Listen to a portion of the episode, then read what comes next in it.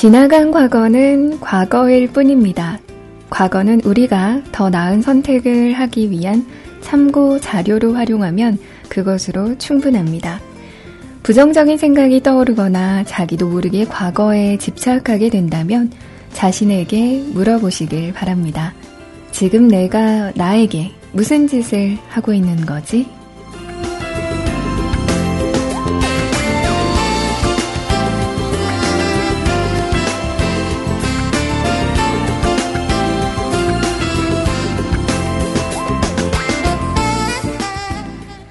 내 인생의 주인으로 산다는 것은 세상 그 무엇보다도 나의 인생이 귀하고 소중하다는 것을 깨닫는 데 있습니다.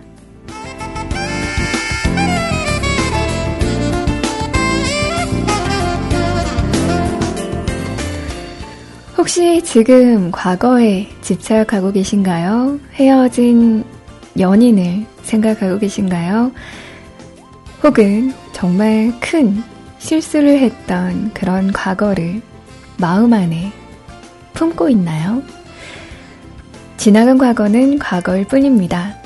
그 과거라는 것은 우리가 앞으로 더 좋은 선택, 더 괜찮은 선택을 하기 위한 증거 자료로만 활용을 하시고요.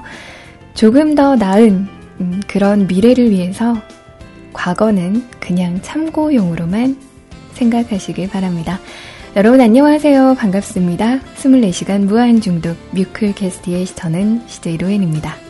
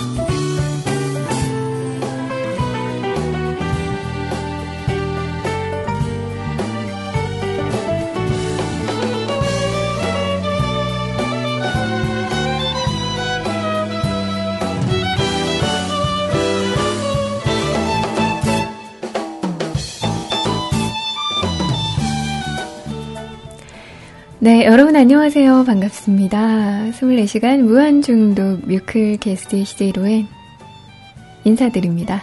끄박.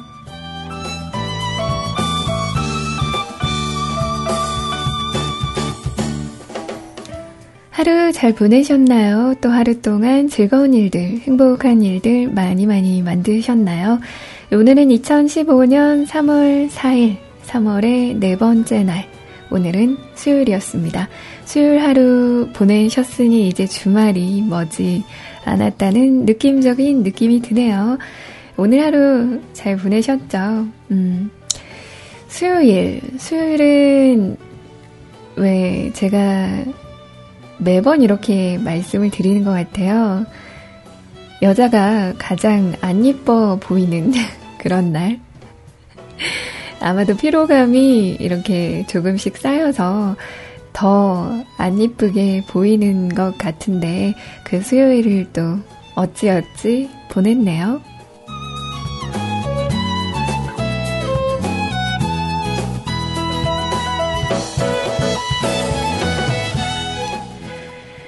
자, 오늘도 12시까지 2시간 동안 함께 하도록 하겠습니다. 오늘 세 곡 노래 띄워드렸어요. 에일리의 하이얼이라는 노래 띄워드렸고요. 그리고 나탈리 임브룰리아의 쉬버라는 노래 그리고 써니일의 현재 연애 중이라는 노래까지 함께 하셨습니다. 오늘 띄워드린 노래는 음, 신나자기보다는 약간의 비트가 있었던 그런 음악 이었던 것 같네요. 들어보니까.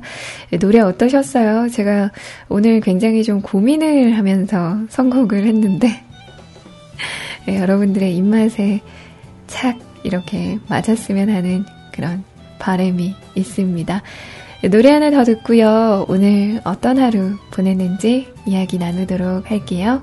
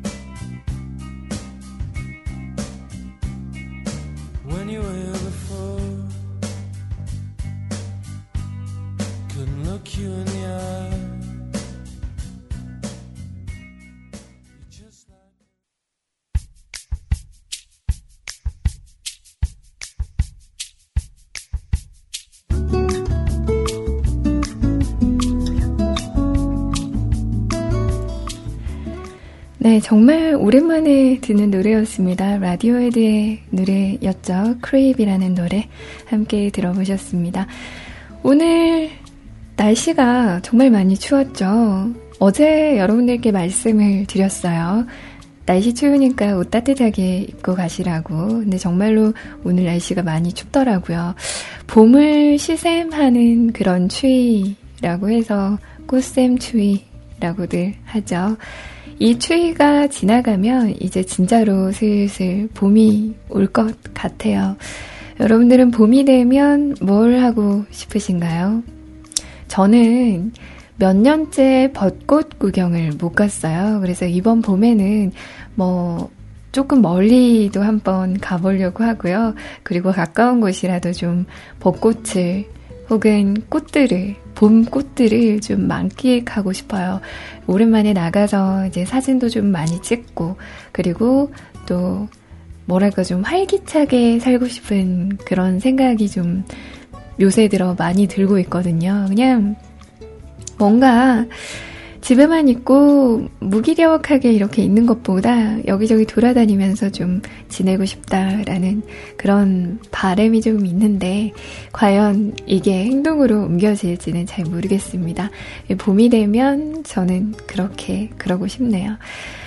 오늘은 뭐 늘 똑같죠. 여러분들도 다람쥐 쳇바퀴 돌듯 늘 똑같은 하루하루 보내고 계시죠? 저 역시도 마찬가지입니다.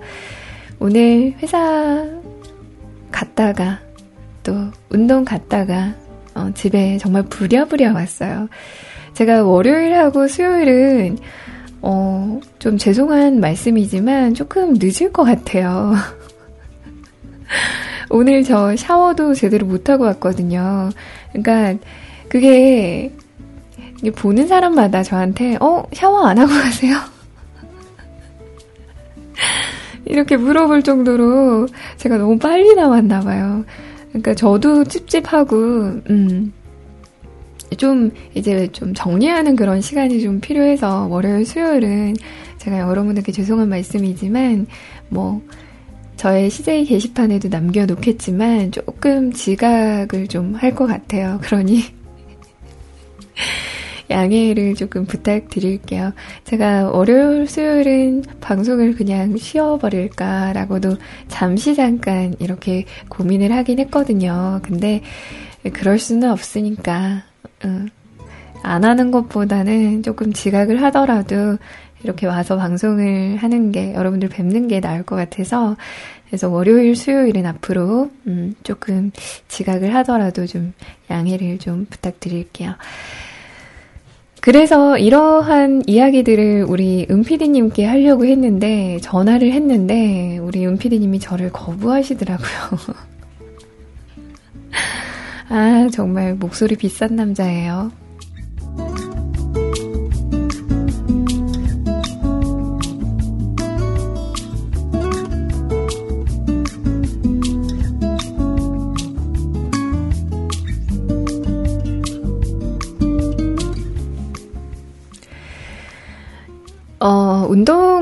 보니까요. 오늘 아침에 우리 시원님도 이렇게 말씀을 하시더라고요. 운동을 좀 하는 사람들, 그러니까 조금 이제 좀 익숙해졌다 하는 사람들은 기존의 운동 시간을 해서는 모자른 듯한 그런 느낌이 들거든요. 저 역시도 마찬가지예요. 요새 들어서 한 타임을 이렇게 뛰고 나면 뭔가 이렇게 살 짝 부족하다는 그런 느낌적인 느낌이 있어요. 진짜 이상해요. 사람의 몸이란 게. 그래서, 음, 오늘은 근력 운동도 좀 했거든요. 그러니까 선생님이 OT를 할 때 정해 줬어요. 월요일은 뭐 어깨 운동, 그리고 화요일은 팔 운동, 수요일은, 어, 어디죠? 다리 운동, 그리고 목요일은 복근 운동 뭐 이런 식으로 이렇게 정, 전해 아니, 정해 주셨거든요. 근력 운동 같은 경우에는 이렇게 돌아가면서 하는 게 좋다고 하죠. 그래서 오늘은 팔 운동을 했어요. 사실 그 기구 사용하는 법을 좀 알려주시긴 했는데 제가 기억하는 게 몇 개 없어가지고 그냥 한 두 개, 그러니까 스피닝 뛰기 전에 두 개 정도 이렇게 10개씩 3세트 정도 처음에는 하고 이제 점점점 이렇게 늘려가려고 생각을 하고 있거든요. 그래서 오늘 또 어, 3세트씩 하고 두 개, 기구 두 개 써서 3세트씩 하고 그리고 스피닝 하고 그러고 왔습니다. 굉장히 그래요. 그러니까 제가 운동을 하면은 좋은 점이, 그러니까 몸도 물론 이제 체력적으로 좀 좋아지겠지만, 정신적으로 스트레스가 좀 풀린다고 해야 되나? 완화가 된다고 해야 되나? 그런 게 있어서 기분이 지금 굉장히 좋아요. 어, 이게 되게 몸은 나른한데 기분은 굉장히 좋은 그런 상태입니다. 여러분도 혹여나 내가 요새 조금 살짝 이렇게 좀 우울하다. 그리고 요새 좀 살짝 기력도 없고, 살짝 왜 뭔가 이렇게 좀 정신적으로 좀 멘탈을 좀 챙기고 싶다라고 하시면 운동을 하세요. 운동 전도사입니다.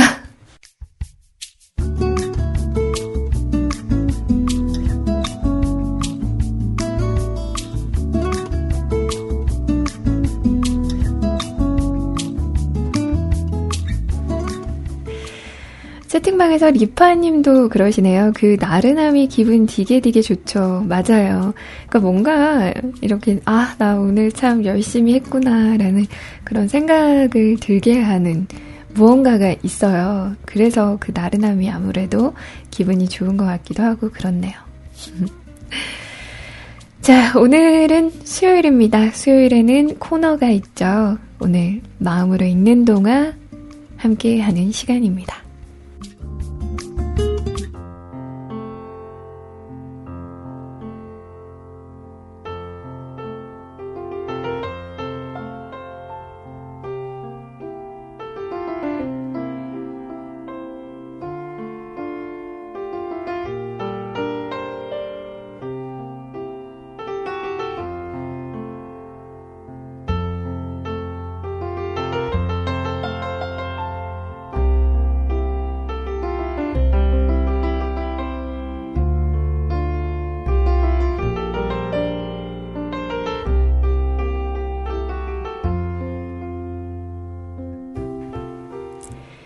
마음으로 읽는 동화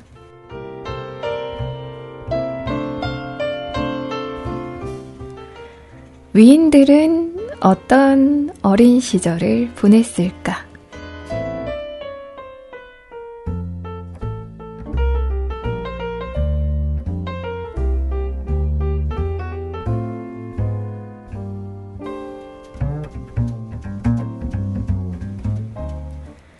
에디슨은 어린 시절 주위가 산만하여 담임 선생님조차 혼란스러운 녀석이라고 불리며 초등학교에서 3개월 만에 퇴학당했다고 합니다. 에디슨은 당시를 회상하며 어머니가 자신을 만들었고 자신에 대한 신뢰가 있었기에 어머니를 실망시키지 않는 인생을 살아야겠다고 다짐했다죠. 어린 시절 간디는 힌두교에서 그 많은 고기를 몰래 먹기도 하고 남의 돈을 훔친 일도 있었습니다. 어느 날 간디가 자기의 잘못을 글로 써서 아버지에게 드리자 아버지는 눈물을 흘리며 간디를 용서해 주었습니다. 그날 아, 아버지가 흘린 눈물은 간디에게 사랑의 힘을 일깨워 주었고 그것은 뒷날 간디의 비폭력 정신의 바탕이 되었습니다.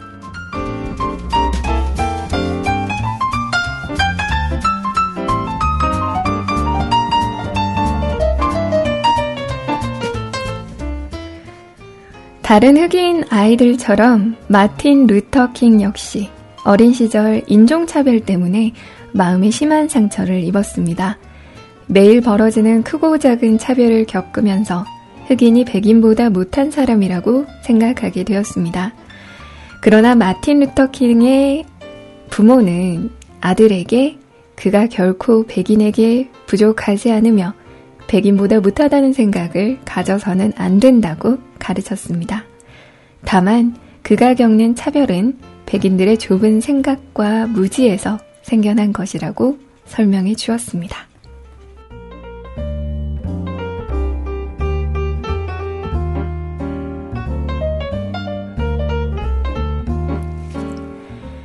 (20세기) 최대의 천재라고 불리는 아인슈타인의 학창 시절은 실패한 인생을 살았다고 합니다. 그는 수학과 물리에서는 잘하는 면모를 나타냈지만 라틴어, 지리, 역사 과목 등에서는 낙제를 받았습니다. 또한 그는 대학 입학 시험에 떨어지기까지 했다죠. 우리가 생각하는 천재의 어린 시절이 아니었어요. 다만 몇 과목에만 편중된 그런 학생에 있었습니다. 그는 우리들에게 말합니다. 지식보다 상상력이 더 위대하다고 말이죠. 그의 상상력은 남들보다 뛰어났고 그것을 끊임없이 연구했으며 연구에 실패할 때마다 다른 무언가를 얻어 자신만의 길을 걸어갔습니다.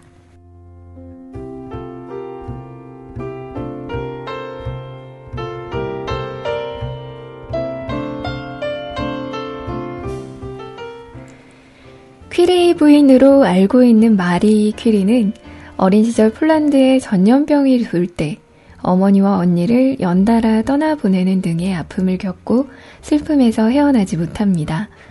항상 1등을 놓치지 않았지만 가정 형편이 어려워지자 16세 나이에 가정교사를 하며 학업에 열중하게 되어 과학의 방향을 바뀌는 위대한 과학자가 됩니다.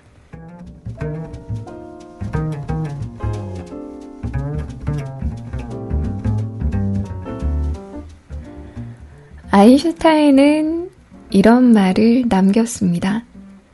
한 번도 실수를 해보지 않은 사람은 한 번도 새로운 것을 시도한 적이 없는 사람이다.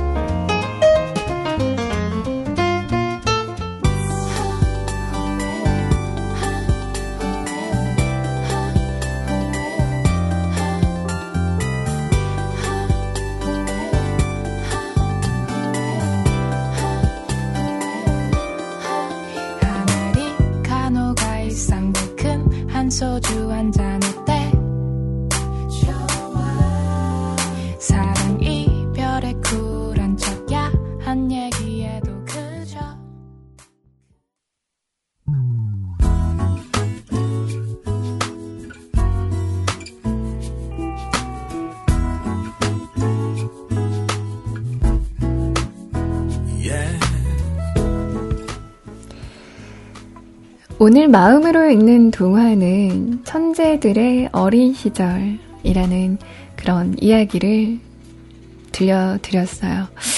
어떠세요? 여러분들은 그 위인이라고 불리는 사람들의 어린 시절을 공감하시나요? 저는 공감을 못하겠습니다. 아무래도 위인이 아니기 때문에. 무언가 특이하거나 무언가 특별하거나 무언가 어떤 분야에 대해서 두각을 나타낸다거나 그런 부분들이 없어서 저는 지극히 정말 평범 이하의 그런 삶을 살고 있는 것 같아서 소위 말하는 보통 사람이죠. 음, 그런 삶을 살고 있는 것 같아서 그래서 위인들의 그런 어린 시절에는 살짝 이렇게 공감을 하지는 못하겠는데 여러분들은 어떠세요? 조금 공감하는 부분 어, 있으셨나요?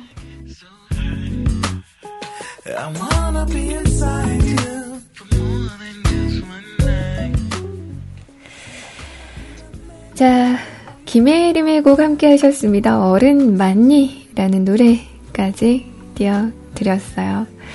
벌써 시간이 10시 46분인데 제가 오실 수 있는 방법을 소개를 안 해드렸더라고요. 저희 뮤클캐스트에서 여러분들의 이야기 기다리고 있습니다. 조금 있다가 11시에 11시 정도부터 소개를 해 드릴 텐데요. 저희 뮤클캐스트에 접속하실 수 있는 방법 주소창에 직접 www.mukulcast.com mukulcast.com 을 입력을 하시고 들어오셔도 되고요.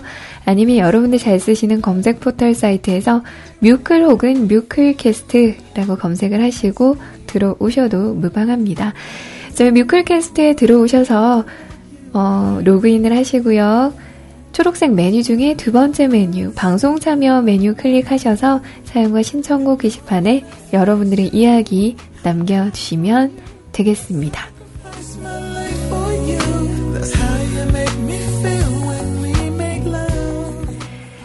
대화방은 두 군데 열려 있습니다. 어, 세이클럽의 음악방송 쪽에서 뮤클캐스트라고 검색을 하셔서 들어오실 수 있는 대화방 열려 있고요. 그리고 IRC 누리넷 서버 샵 뮤직클럽 채널로 참여하실 수 있는 대화방 두 군데 열려 있으니까요. 여러분들 편하신 방법으로 대화방 접속하셔서 대화 나누시면 이야기 나누시면 되겠습니다.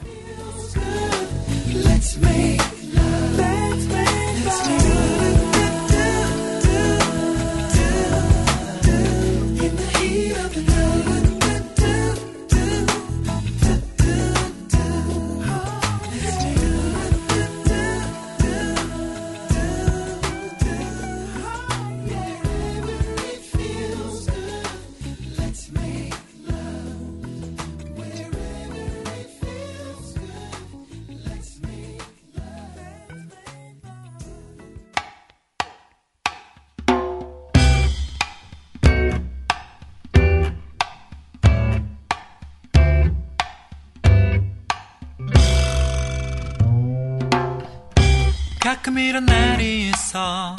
딱히 뭐 이유도 없이 애를 써도 이미 빠지는 누군가 또 물어보지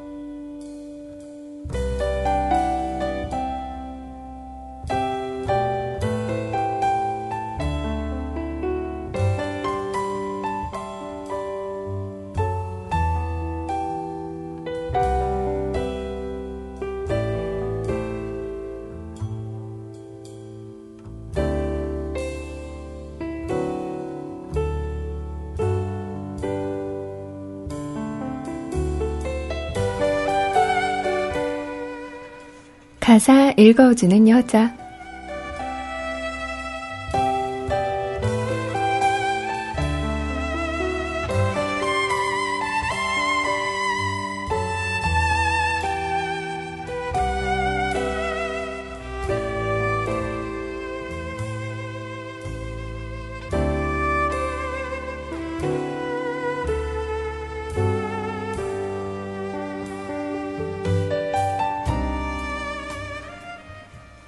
그대를 생각하는 것만으로, 그대를 바라볼 수 있는 것만으로, 그대의 음성을 듣는 것만으로 기쁨을 느낄 수 있었던 그날들.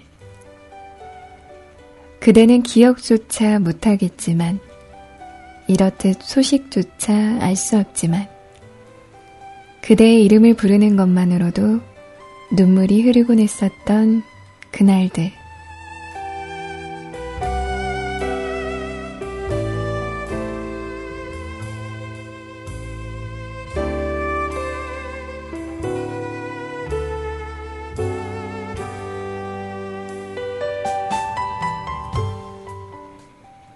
잊어야 한다면 잊혀지면 좋겠어.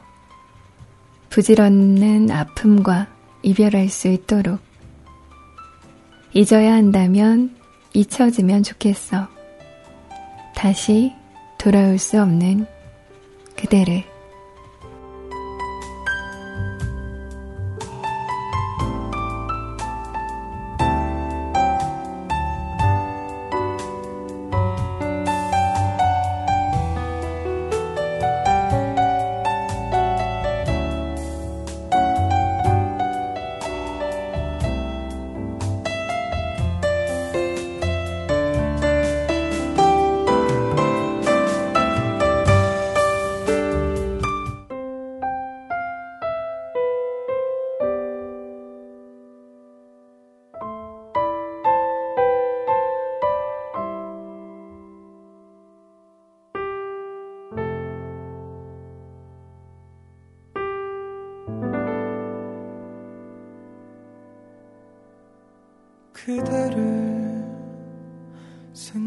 하는 것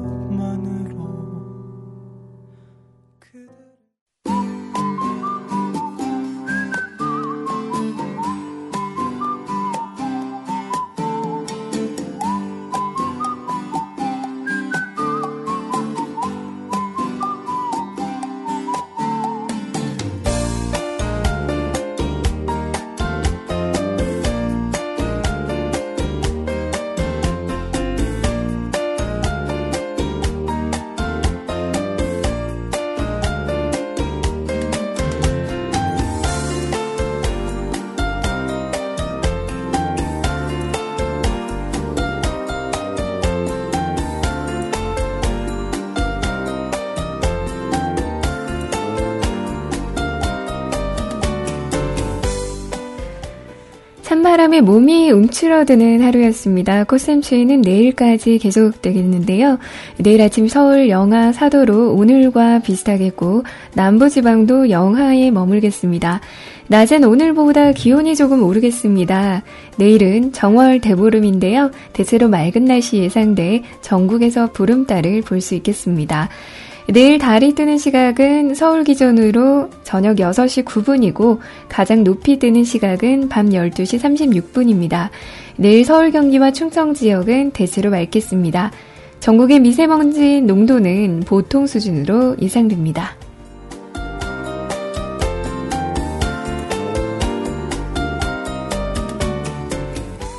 강원 영동 지역엔 건조특보가 발효 중인데요. 내일까지 바람이 강하게 불 것으로 보여 산불이 나지 않도록 조심해야겠습니다. 영남 지역도 맑은 날씨에 대기가 건조하겠습니다. 한낮엔 부산 8도로 오늘과 비슷하겠습니다. 호남 지역과 제주도는 가끔 구름이 지나겠고 광주의 낮 기온 8도로 오늘보다 3도 정도 높겠습니다. 바다의 물결은 동해 먼바다에서 최고 6m까지 높게 일다가 차츰 낮아지겠습니다. 주말엔 서울, 서울의 낮 기온이 10도 안팎까지 올라 야외 활동하기에 무난하겠습니다. 이상 버벅쟁이 로엔이가 전해드리는 날씨였습니다.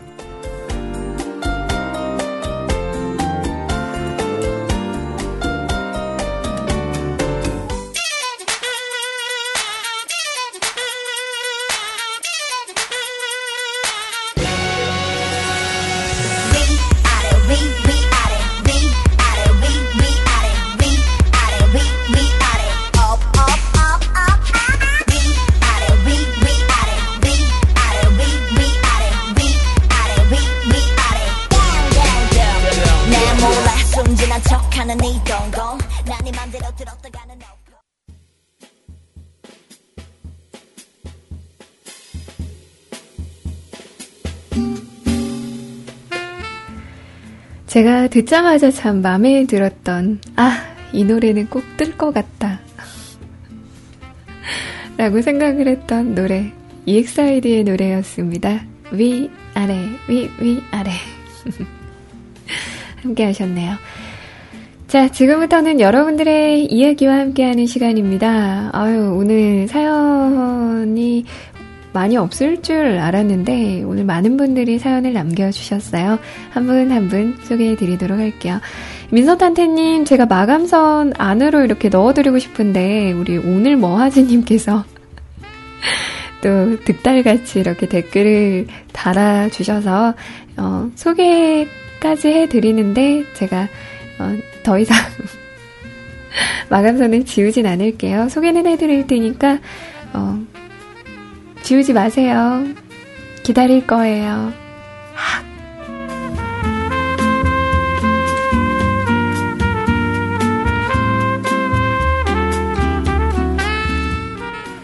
오늘 첫 사연 노종현님께서 남겨주신 사연입니다.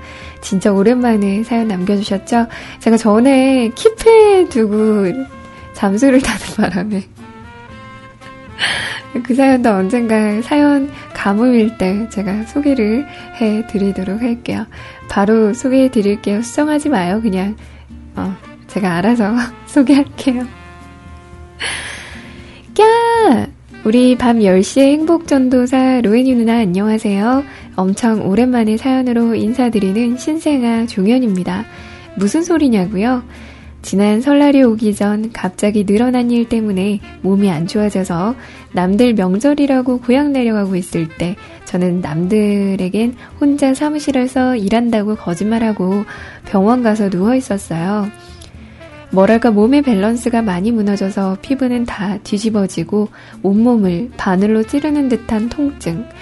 아침이면 숨쉬기 힘들 정도로 나오는 기침도 너무 힘들었지만 가장 겁이 났던 건 토일렛 비즈니스를 할 때였어요. 건더기는 하나도 없고 피만 나오는 거 있죠. 세상에. 괜찮았어요. 저는, 그러니까 이거는 누가 이렇게 쉽게 경험해보지 못하는 그런 경우잖아요. 어우, 정말 화장실에서 비둘기를 날리는데 피만 나와. 어우.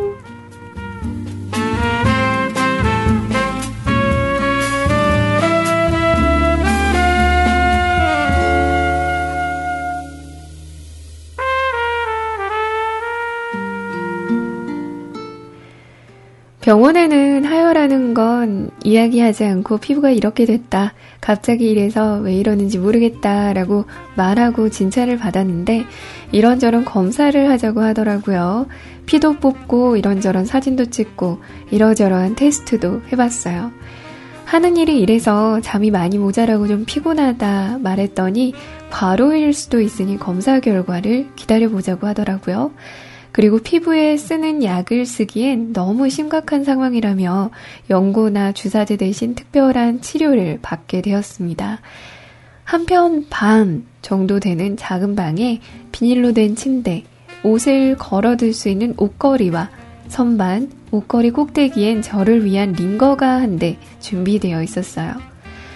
간호사 누님은 일단 엉덩이 주사를 한 대 놓아준 뒤 나중에 알았지만 이 주사는 비타민 D 주사였어요.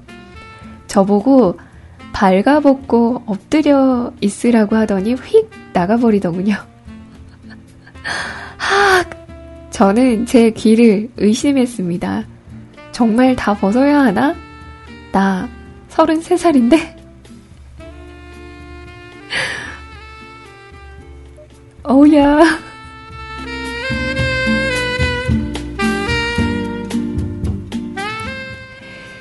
너무 당황스러웠지만 일단 저는 너무 아팠습니다. 정말 아팠습니다. 살기 위해 시키는 대로 했죠. 182cm 키에 88kg 몸무게, 저질스럽게 처져 있는 뱃살은 옷을 입었을 때만 덩치로 인해 티가 안 나는데 이걸 남 앞에서 드러내야 하다니 마음이 많이 복잡했지만 하나하나 벗어서 선반 위에 올리고 호피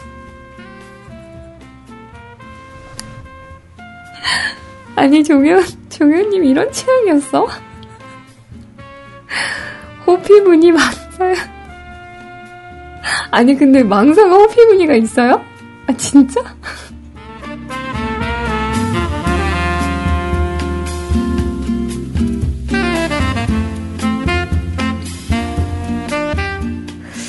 아니 망사면 망사고 호피무늬면 호피무늬지 그거 두 개를 조합한 것도 뭐래요? 대박이다. 아, 나 진짜 보고 싶다. 나중에 한번 찾아봐야지. 호피무늬 망사. 아, 근데 전 진짜 몰랐어요. 이런 종류의 속옷이 있다는 것 자체를.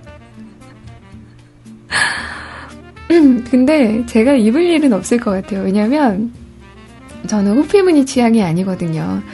뭐 호피 무늬는 제 취향이 아니고 뭐 망사나 레이스나 이런 거는 제 취향인데 호피 무늬는 음 안타깝게도 내 취향 아니야.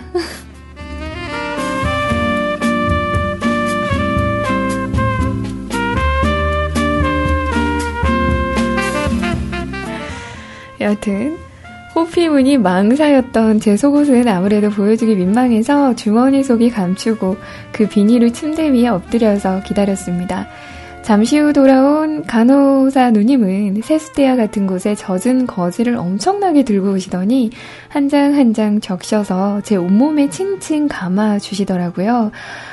하, 정말 창피했습니다. 어쩔 줄 모르겠어서 두눈 질끈 감고 기어 들어가는 숨소리 가뜩이나 민망한데 뭘 자꾸 물어보시는지 그냥 알아서 해주세요. 전 이미 저를 놓았다고요. 마음은 제가 할게요 라고 하고 싶었지만 태어났을 때 모습 그대로 엎드려 있는 제가 조금만 움직여도 아주 민망해질까봐 찍소리도 않고 그냥 모든 걸 맡겨버렸습니다. 전신 드레싱이, 아유. 전신 드레싱이 끝난 뒤 간호사 누님은 링거 주사를 꽂은 뒤 나가셨고 혼자 남은 저는 왠지 눈물이 날 것 같았어요. 창피함을 잊기 위해 처절하게 핸드폰을 붙잡고 게임을 했습니다. 시간이 좀 지나자 조금씩 마음의 안정이 찾아왔고 그제서야 뭔가 이상함을 느꼈습니다. 그건 바로 약재의 냄새. 아, 정말 냄새 별로였어요. 온몸에 오줌이라도 들은 듯한 기분이었네요. 미리 설명을 들었던 터라 마그네슘 용액이라는 건 알고 있었지만 이런 냄새가 날 거라고는 생각하지 못했거든요. 그 몸에 그, 온 몸에 그 물을 끼얹고 30분 정도 불린 다음 일어나 보니 물은 다 마르고 하얀 가루들이 온몸과 침대에 범벅이 되어 있었습니다. 간호사 누님은 이걸 닦지 말고 그대로 옷 입고 가라고 하셨어요. 음. 말 잘 듣는 종현이 거지를 벗겨주실 때 눈도 못 마주치고 오른손으로 눈과 얼굴만 가리고 있었습니다. 정말 33살 태어나던 그때 그 모습으로 창피함이 부들부들, 추위에 부들부들. 만약 간호사 누님께서 제가 좋아하는 스타일의 여성이었다면 어떤 참사가 일어났을지. 지난번 건강검진 때 혈압 측정하면서도 혈압이 180 가까이 올라서 창피했었는데 말이죠. 생각만 해도 아찔합니다. 정말 감사합니다. 다음엔 조각 케이크라도 대접해야겠어요.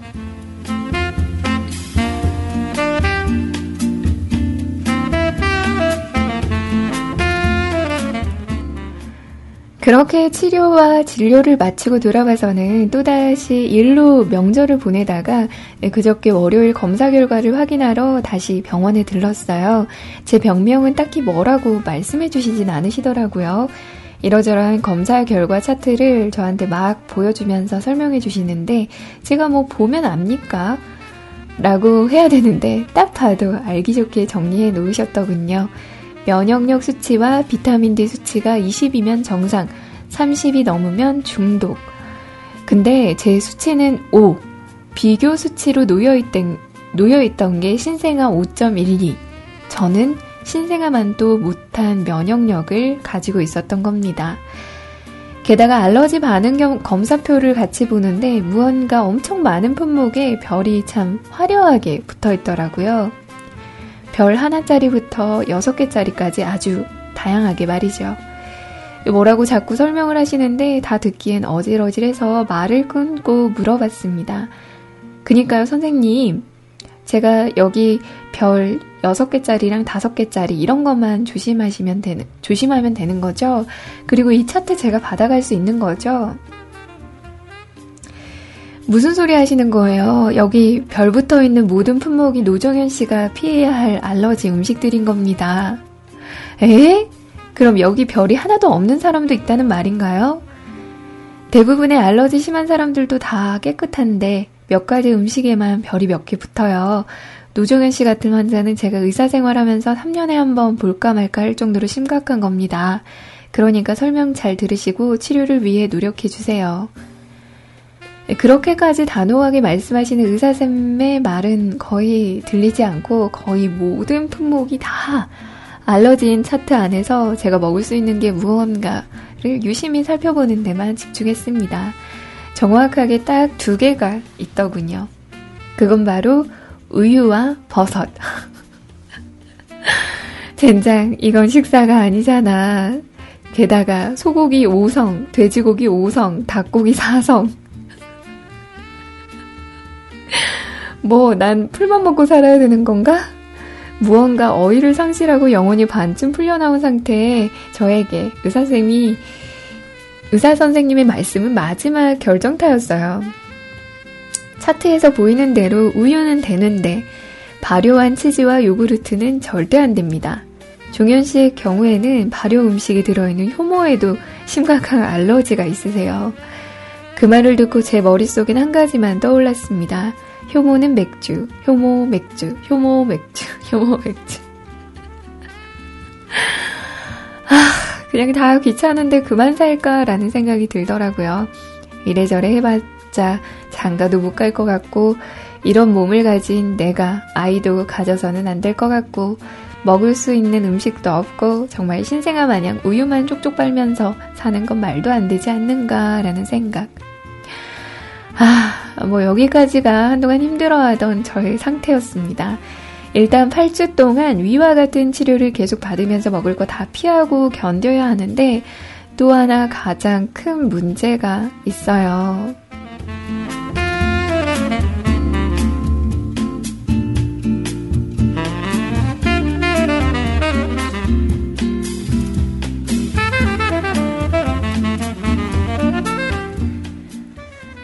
지금껏 모르고 살아왔는데 저 고양이 알러지가 육성이더라고요.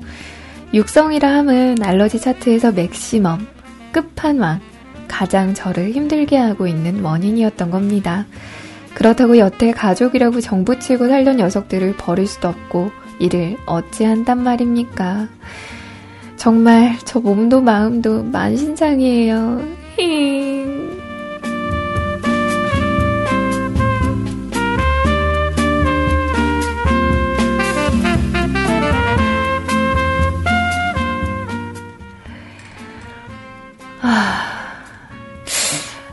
참 암울하네요, 사연이.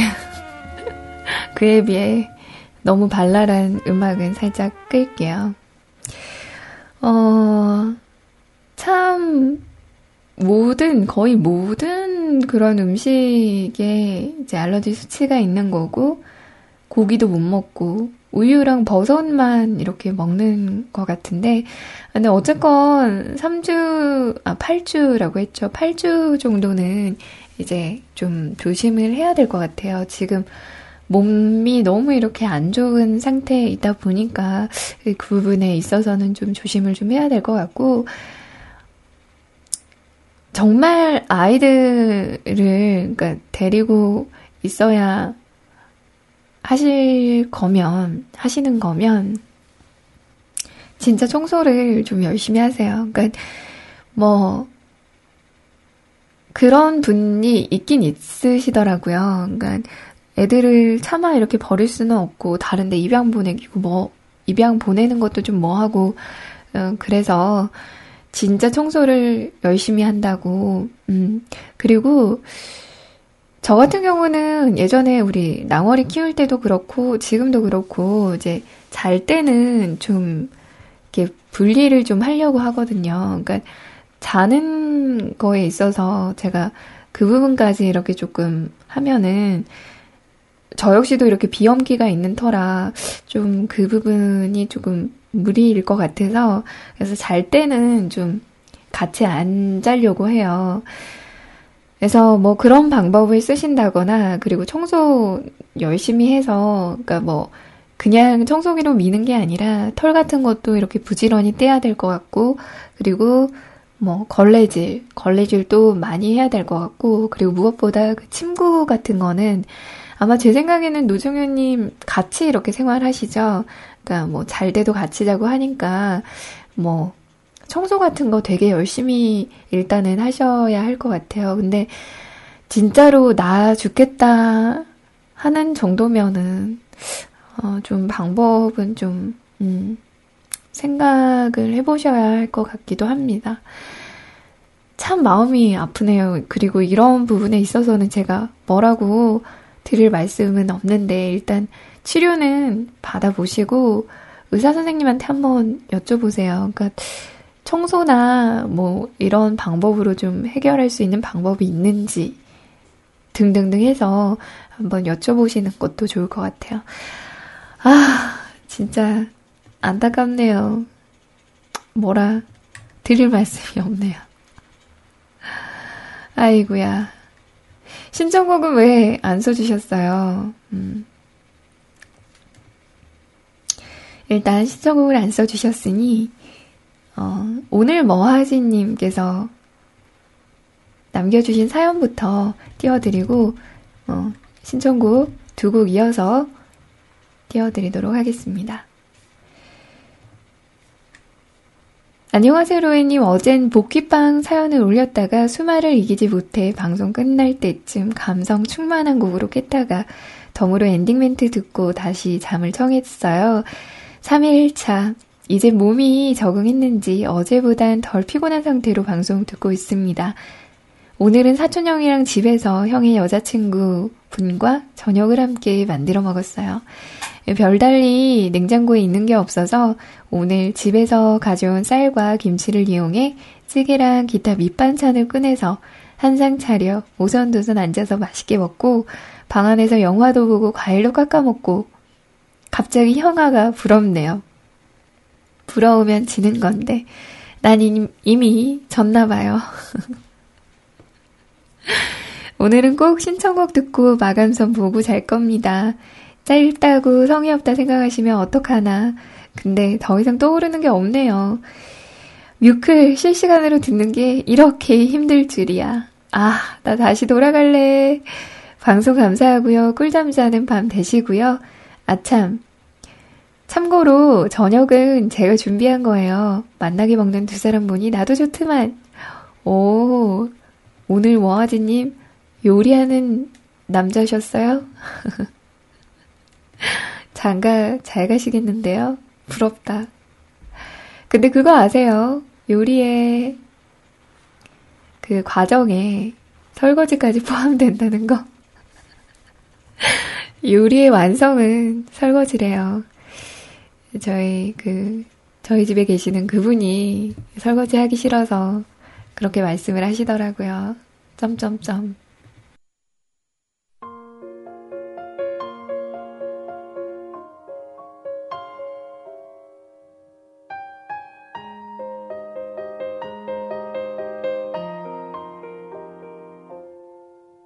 꿈처럼 희미해져 모든 게다 끝났어 다정했던 잘해줬던 나의 마음까지도 보기 싫게 미련하게 미워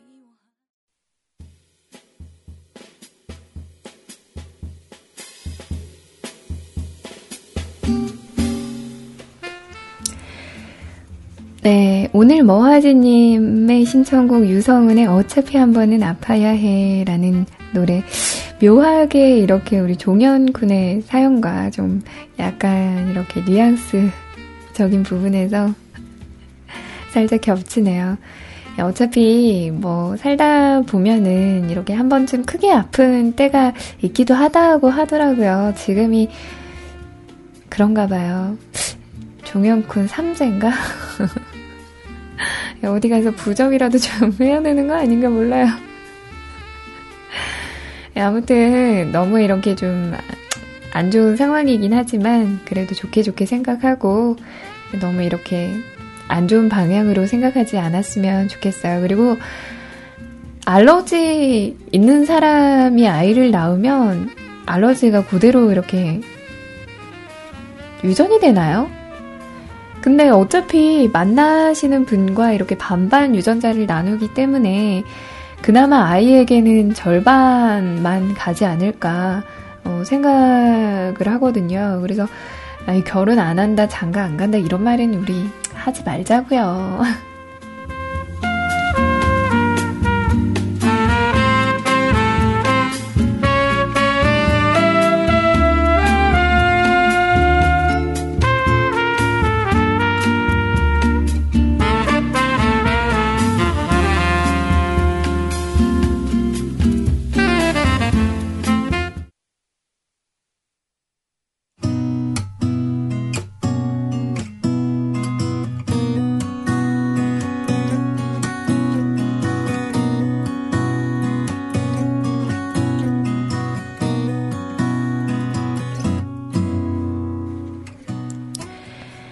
유령님께서 굉장히 오랜만에 사연을 주셨습니다.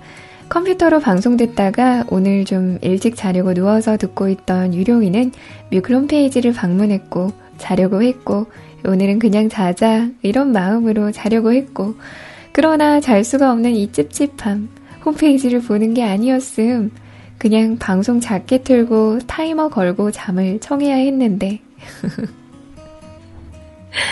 그래서 제목이 사연 두 개밖에 안 올라와서 쓰러운 거 아님!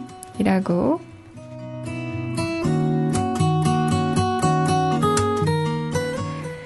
아주 그냥 고맙네요. 고마워요, 진짜. 아이, 정말. 유룡님도 어떻게 보면 진짜 츤데레야.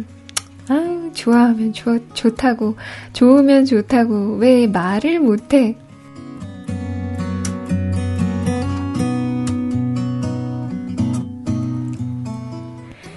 얼마 전까지 유튜브에서 김세동을 검색해서 그 사람의 강의를 열심히 들었더랍니다. 이야기를 참 잘해요. 김세동이 어렸을 때 산에 올라갔다가 굴러 떨어진 적이 있대요. 같이 갔던 친구가 피 흘리는 김재동을 업고 제동이네로 뛰었다고 합니다. 제동이 어머니, 제동이 어머니 하고 뛰어 들어갔는데 제동이 어머니 빨래를 하시다 마시고 피 흘려 엎혀 있는 제동을 보며 하는 말이 신발은 이었답니다. 제동이는 신발을 잃어버리고 온 거죠. 제동이 어머님이 다시 말씀을 하셨답니다. 애는 다시 낳을 수 있지만 신발은 다시 사야 한다.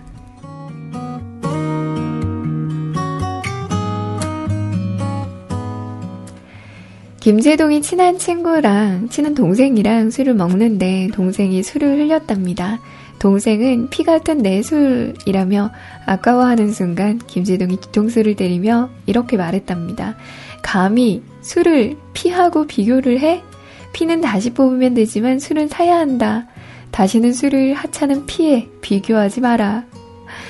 그리고 대, 대중을 향해 이렇게 말합니다. 대통령을 갈아치울 수는 있지만 국민을 갈아치울 수는 없다.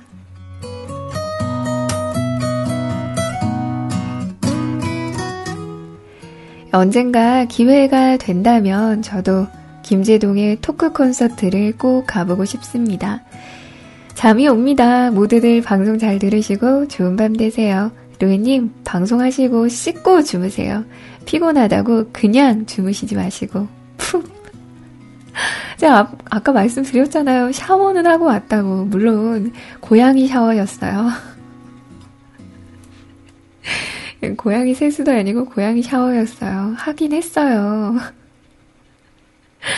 진짜 다음 주부터는 하고 올 테니까 조금 늦어도 뭐라고 하지 마세요. 아셨죠? 그래요. 저도 하고 와야 될 것 같아요, 아무래도.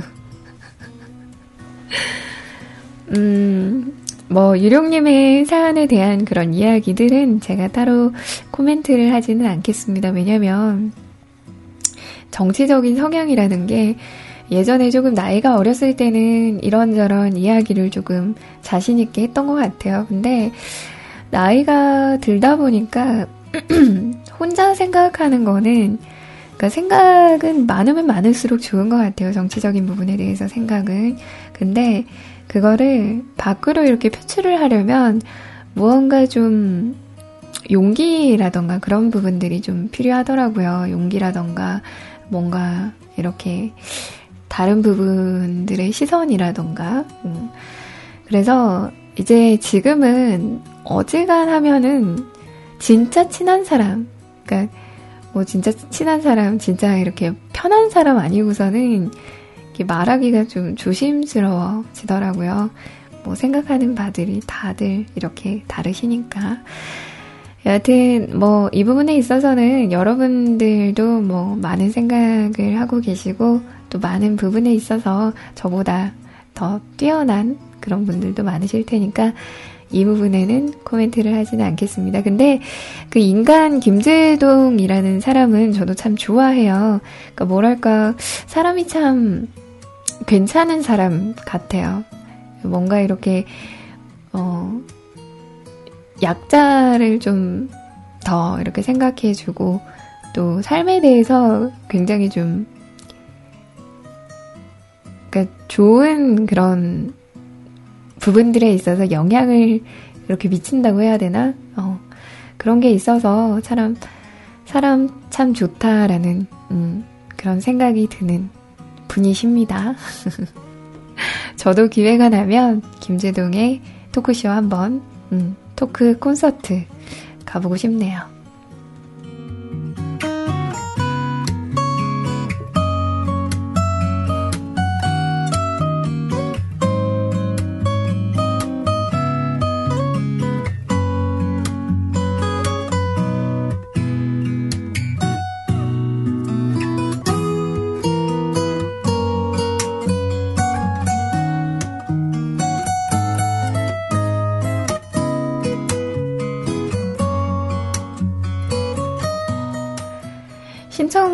신청곡을 제가 준비하면서 보니까 이 노래가 무려 1996년도 노래더라고요.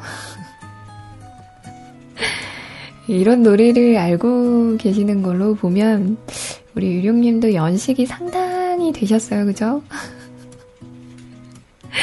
바로 띄워드리도록 하겠습니다. 영턱스 클럽의 노래입니다. 진짜 오랜만에 듣는 노래예요. 못난이 컴플렉스.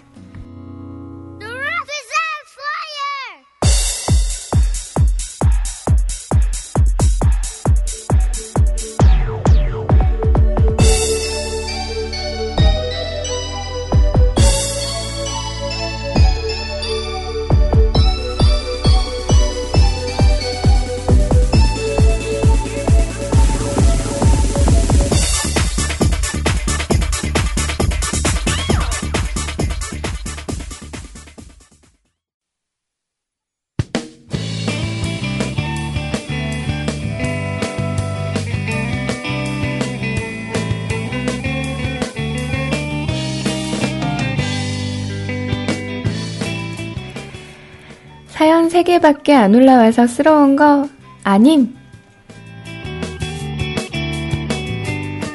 진짜? 진심? 심연님의 사연입니다.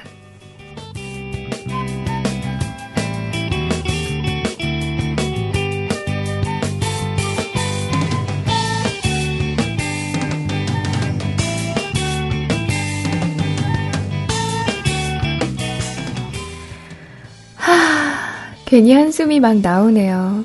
아차차, 인사, love love, 파라다이스, 아니, Music Of Paradise, 로엔님 안녕하세요. 아, 나 좀 이것 좀 안 하면 안 돼요. 나 진짜 내 타이틀 부끄럽거든요. Music Of Paradise. 아우, 오글거려.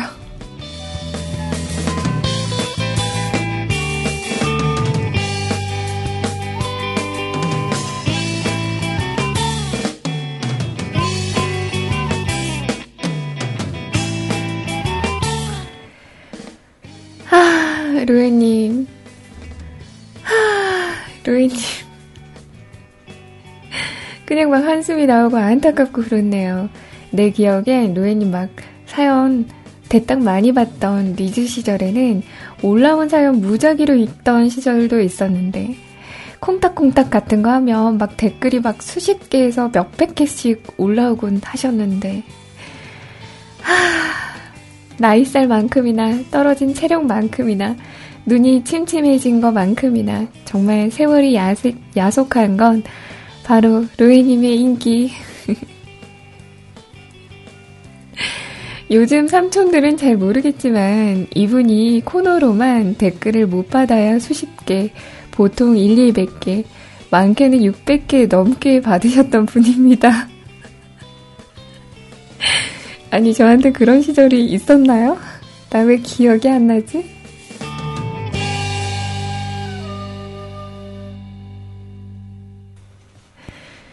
로이님은 어떠세요? 한때 인기쟁이셨다가 인기를 과하게 놓으셨는데 어차피 놓으시는 거 좀 천천히 놓으시지 너무 급하고 과하게 놓으셨어요.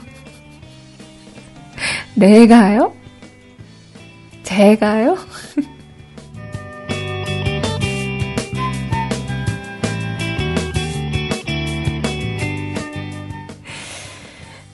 아, 한 줄 빼먹었구나. 한때 우리 로이님 인기 쩔었는데, 얼마 전에 힐링캠프라는 프로그램에 김건모가 나와서 인기란 발 뒤꿈치 차이다 라고 본인이 인기를 놓는 이야기를 해줬는데,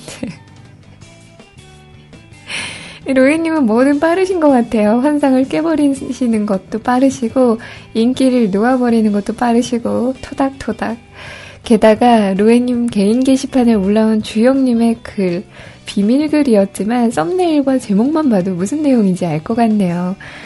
로에님, 미안해요. 그동안 삼촌들이 좀 무심했던 것 같아요. 하, 오늘 영화 이야기를 좀 하려고 했는데, 로에님 인기 이야기를 하다 보니 어느새 글이 이렇게나 길어졌, 하, 가슴이 너무 아프다.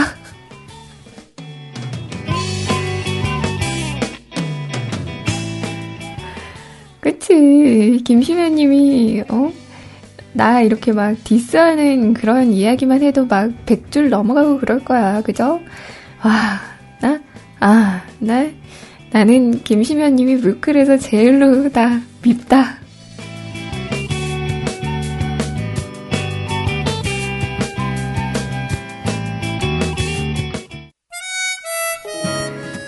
신정국도 저 디스하는 거죠. 꽃송이가 막 떨어진다. 인기가 막 떨어진다. 나 왜 이렇게 겹치죠?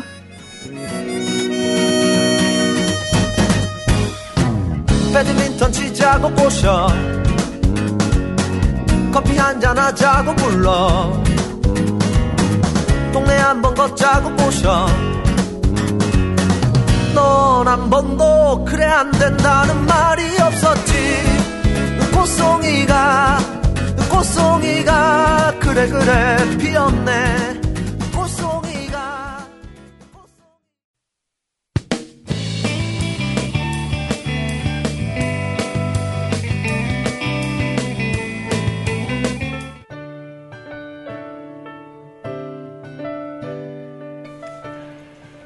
네, 제가 참 좋아하는 목소리죠. 버스커 버스커의 꽃송이가 함께 하셨습니다. 라차타라타님께서도 굉장히 오랜만에 사연을 남겨주셨어요. 아침에는 자주 보이시는데 이분이 이렇게 밤에는 사연을 어, 잘 안 쓰시는데 어떤 일로 또 다녀가셨네요.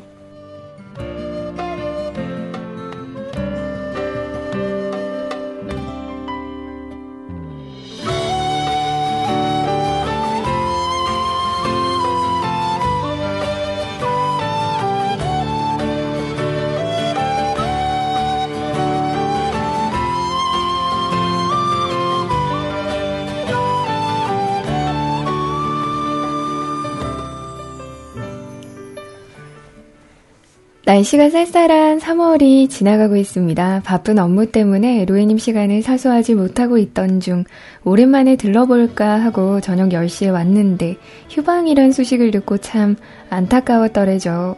아, 안타까웠더랬죠. 영혼 있는 아쉬움입니다. 진짜예요? 뭐야, 어, 글로도 영혼 없네. 아, 영혼 없구만. 나 차다라타니 완전 나쁘다.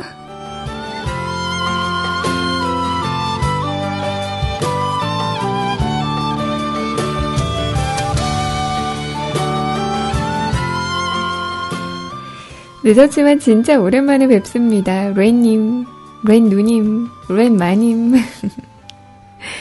어제는 예비군을 다녀왔습니다. 저녁에 훈련이 있더라고요. 저녁 7시부터 6시간 훈련이 잡혔습니다. 비가 주룩주룩 내린 후 저녁을 맑았지만 그와 동시에 추웠어요. 바람이 엄청 불었죠. 과장되게 말에 손발이 깨져나갈 뻔했습니다. 이상하게 군복만 입으며 허리가 아파오고 체온이 급격하게 떨어지고 온갖 악한 기운이 몰려드는 느낌이죠. 그래서 앉아있을 때 한참 헤드뱅뱅 하면서 체력을 보충하고 걸어 다닐 땐 종종 걸음으로 체온을 유지하고 그렇게 밤 산책을 하다 왔습니다.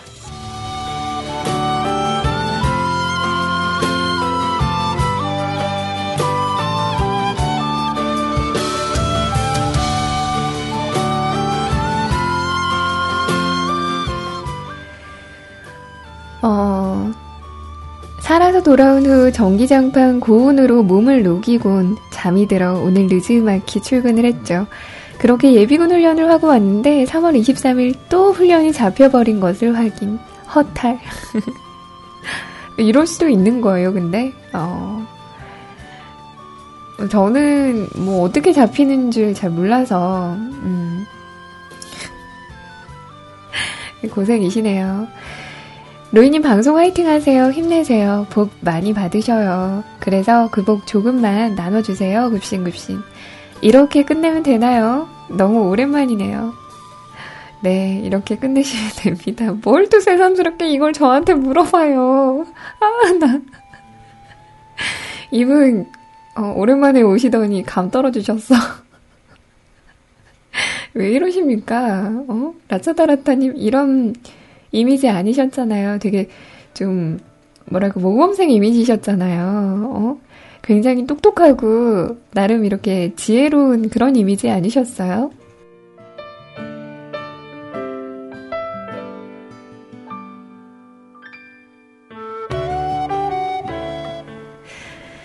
옆에 계시는 그분은 그렇게 말씀을 하시더라고요. 누구나 군대만 가면 바보가 된다고. 진짜 그러합니까? 저는 진짜 궁금해서요. 어, 누구나 군대를 가면 바보가 된다고. 그래서 제가 물어봤죠. 그러면 당신도 바보가 됐었어? 라고 물어봤더니, 에이, 나는 아니지. 정말 그러합니까? 본인, 본인은 안 그렇다고 생각하십니까?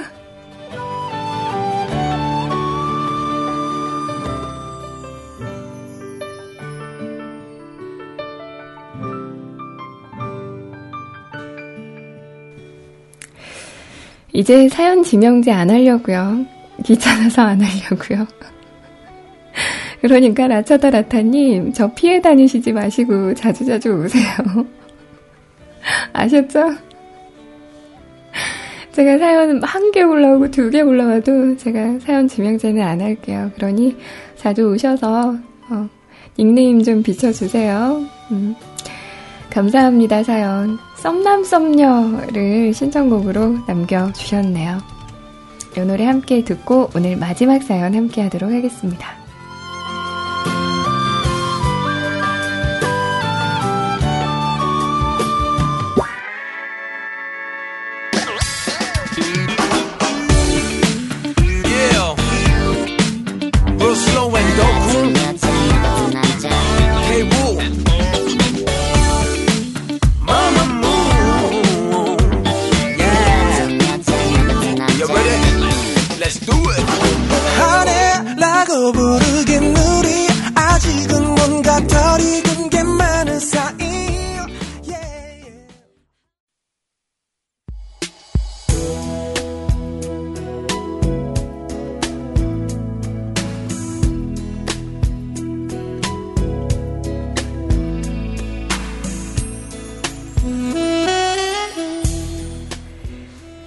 네, 오늘 마지막 사연 함께 하도록 하겠습니다. 우리 은피디님 나가신대요, 이 시간에. 누구야? 이사님이 여자야? 물론 남자분이시겠죠? 네, 법카 쓰시겠네요, 법카. 어, 그 번쩍번쩍 빛이 난다는 법카. 법인카드 로 만난 거 많이 드시고 오세요. 네. 아, 부럽다. 아, 배고프다.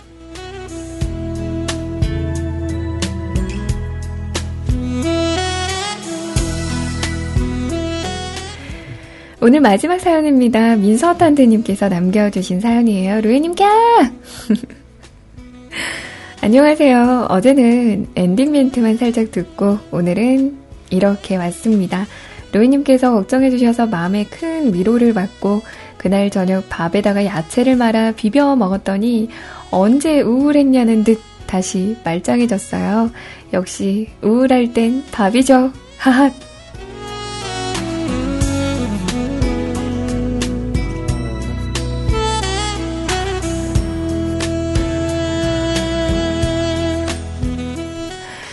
그죠. 우울할 때 좀 달달한 거나 아니면 배를 조금 채우거나 아니면 따뜻한 음료를 먹으면 조금 그 마음의 위안이라고 해야 되나 그런 게 좀 생기긴 하더라고요. 아, 기분 나아지셔서 다행입니다. 진짜 다행입니다. 봄이 성큼 다가와서 그런지 이유 없이 몸이 축축 처지네요. 하지만 앞으로 꽃들이 만발하고 햇빛이 짱짱해 아, 아니구나. 여기 독일이지. 낮 시간이 조금 길어질 걸 생각하니 기분 좋아지네요. 봄이 되면 다시 노천 카페에서 커피를 홀짝일 수도 있을 것 같지만 실상은 이제 paper 쓰느라 죽을 듯 바쁠 것 같아요. 흑, 루에님 그래도 목소리 자주 들으러 올게요. 약속! 아프지 말고 또 만나요, 우리 뿅! 이라고 하시면서 다녀가셨습니다.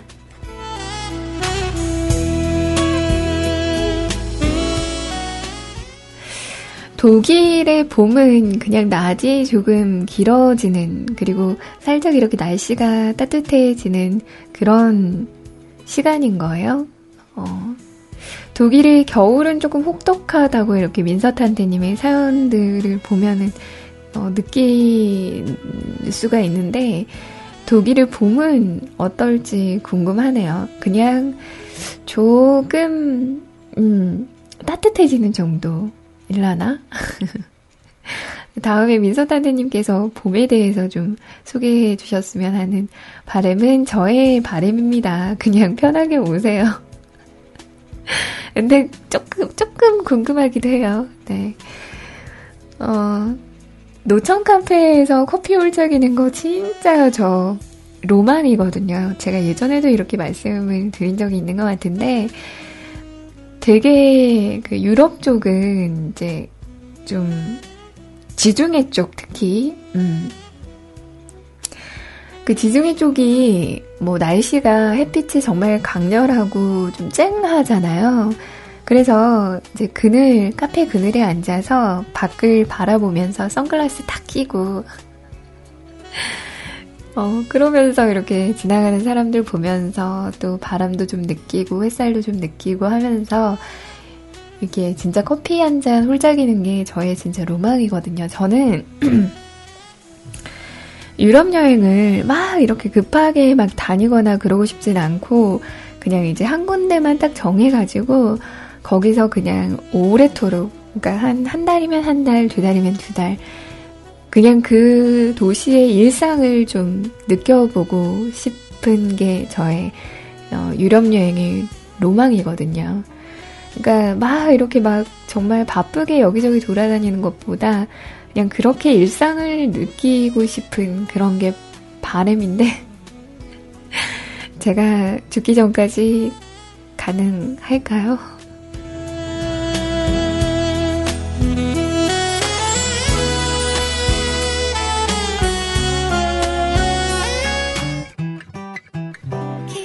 노래로 남아 봄을, 한국의 봄을 느껴보시길 바랍니다. 아이유와 하이포인가요? 봄, 사랑, 벚꽃 말고 함께 하시고요. 저는 이제 인사하러 올게요. 아직도 왜 그러니 그저서야 둘러보니 어느새 봄이 손잡고 걸은 사람 하나 없는 봄바람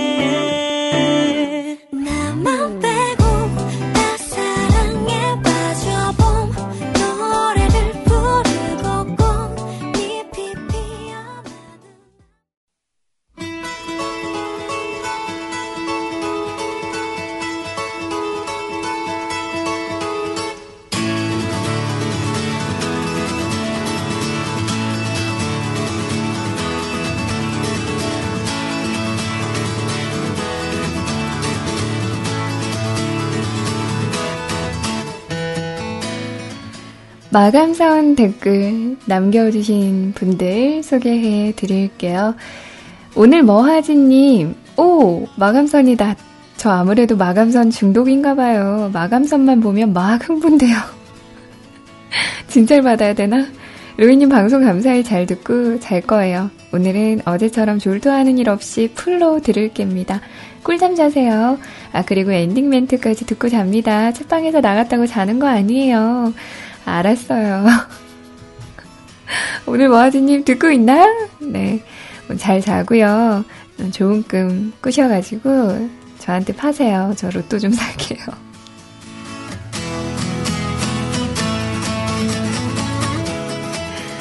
유령님께서도 오늘은 노예님 방송 끝나기 전에 자려고 했다. 실패다.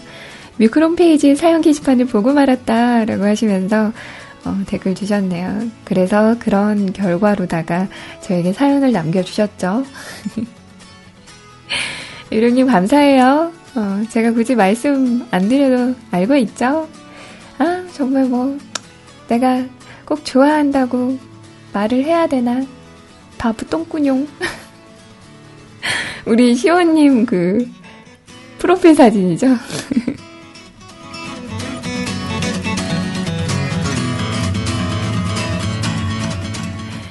페리클님께서도 댓글 주셨네요. 유난히 길었던 오늘 하루, 로에님의 아름다운 목소리로 마감합니다. 오늘도 방송 수고하셨습니다. 감사해요. 고맙습니다. 네, 이러저러한 말들 참 고맙습니다. 페리클님도 오늘 하루 잘 마무리하셨죠? 이제 새로운 하루의 시작입니다. 또 새로운 하루도 열심히 즐겁게 살아보자고요. 심연님께서 사업받아 하, 안심. 오늘 수고하셨습니다. 한때 인기쟁이셨던 루에님. 우리 기억나지도 않은 과거는 이제 그만, 그만 이야기해요. 나 눈물 나잖아.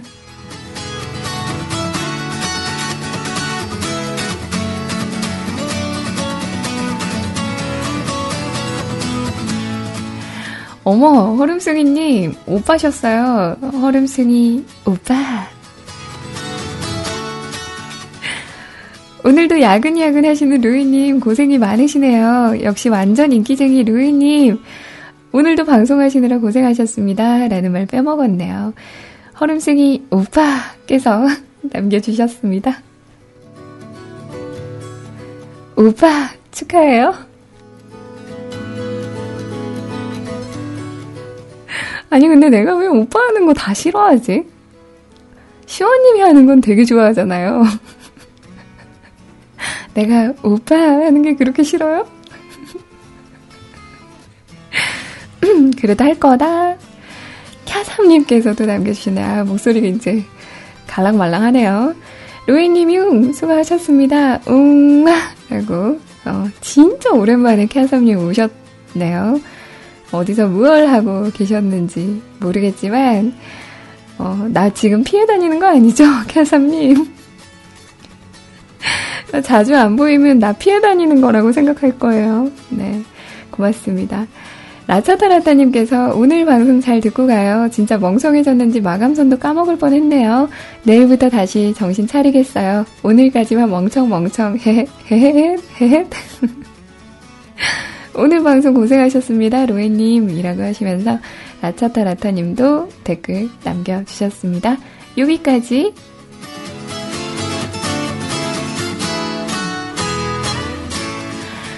그리고 카톡으로 현희님께서 잘 듣고 갑니다. 수고하셨어요. 라고 전해주셨고요. 그리고 뭐 일일이 말도 이렇게 말로 전해드리진 못하지만 IRC 그리고 세이클럽에서 그리고 밖에서 조용하게 성취해주신 모든 분들 정말 정말 감사합니다.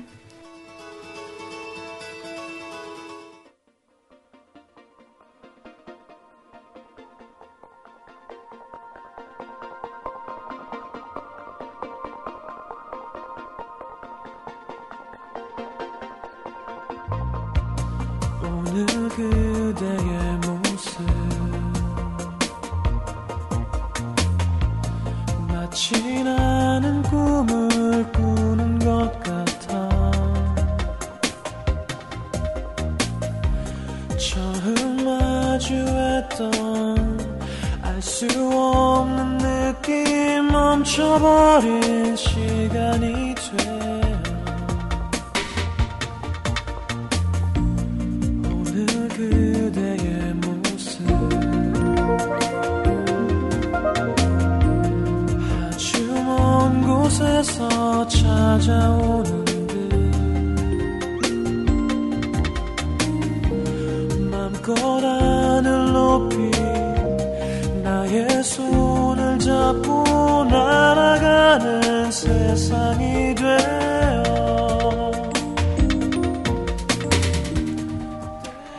레오나드로 다빈치는 이런 말을 합니다.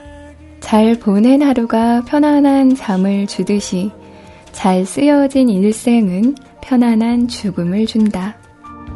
하나 둘 어디론가 사라지듯